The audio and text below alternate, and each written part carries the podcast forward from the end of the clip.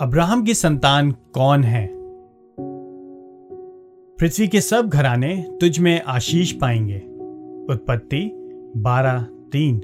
आप जो ख्रीष्ट पर आशा रखते हैं और विश्वास की आज्ञाकारिता में उसका अनुसरण करते हैं, अब्राहम के वंशज और उसकी वाचाई प्रतिज्ञाओं के उत्तराधिकारी हैं। परमेश्वर ने उत्पत्ति सत्रह चार में अब्राहम से कहा, देख, मेरी वाचा तो तेरे साथ है और तू कई जातियों का मूल पिता होगा। परंतु उत्पत्ति की पुस्तक स्पष्ट कर देती है कि अब्राहम शारीरिक या राजनीतिक अर्थ में कई जातियों का पिता नहीं ठहरा।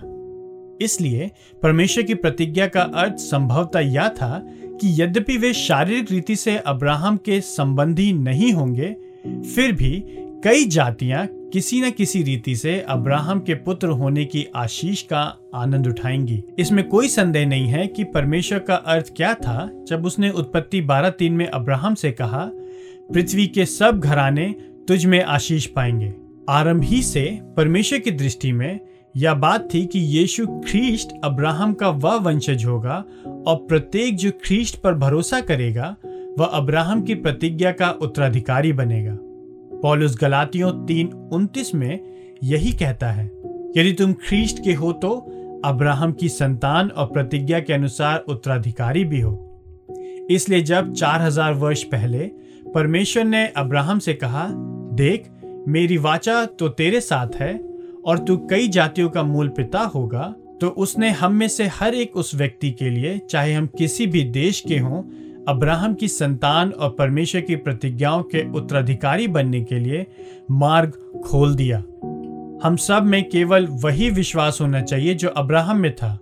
अर्थात, हमें अपनी आशा को परमेश्वर की प्रतिज्ञाओं पर इस सीमा तक लगाना चाहिए कि यदि आज्ञाकारिता मांग करे तो हम अपनी सबसे प्रिय संपत्ति भी दे दें, जैसे अब्राहम ने इजहाक को दे दिया था।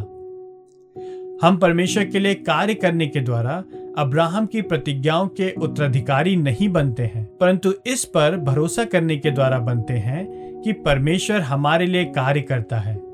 परमेश्वर की प्रतिज्ञा के संबंध में वह अविश्वास के कारण विचलित नहीं हुआ, परंतु परमेश्वर की महिमा करते हुए विश्वास में दृढ़ हुआ और पूर्णता आश्वस्त होकर कि जो प्रतिज्ञा उसने की थी, वह उसे पूरा करने में भी समर्थ है।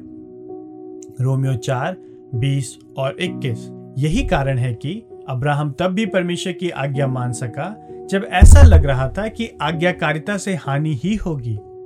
उसने परमेश्वर पर भरोसा किया कि वह असंभव कार्य कर सकता है, जैसा कि उसके पुत्र को मृतकों में से जिलाना। परमेश्वर की प्रतिज्ञाओं पर विश्वास, या आज हम कहें, उस क्रिस्ट पर विश्वास जो परमेश्वर की प्रतिज्ञाओं का पुष्टिकरण है, अब्राहम की संतान बनने का माध्यम है। आज्ञाकारिता इस बात का प्रमाण है कि विश्वास वास्तविक है। उत्पत्ति 22 12 से 19 इसलिए यहुन्ना आठ, उनतालीस में यीशु कहता है, यदि तुम अब्राहम की संतान हो तो अब्राहम के समान कार्य करो। अब्राहम की संतान सब जातियों के वे लोग हैं, जिन्होंने मोरिया पर्वत पर अब्राहम के समान ही अपनी आशा ख्रीष्ट पर रखी है। और इसलिए वे पृथ्वी पर अपनी सबसे बहुमूल्य संपत्ति की हानि को भी अपनी आज्ञाकारिता में बाधा नहीं बनने देते हैं।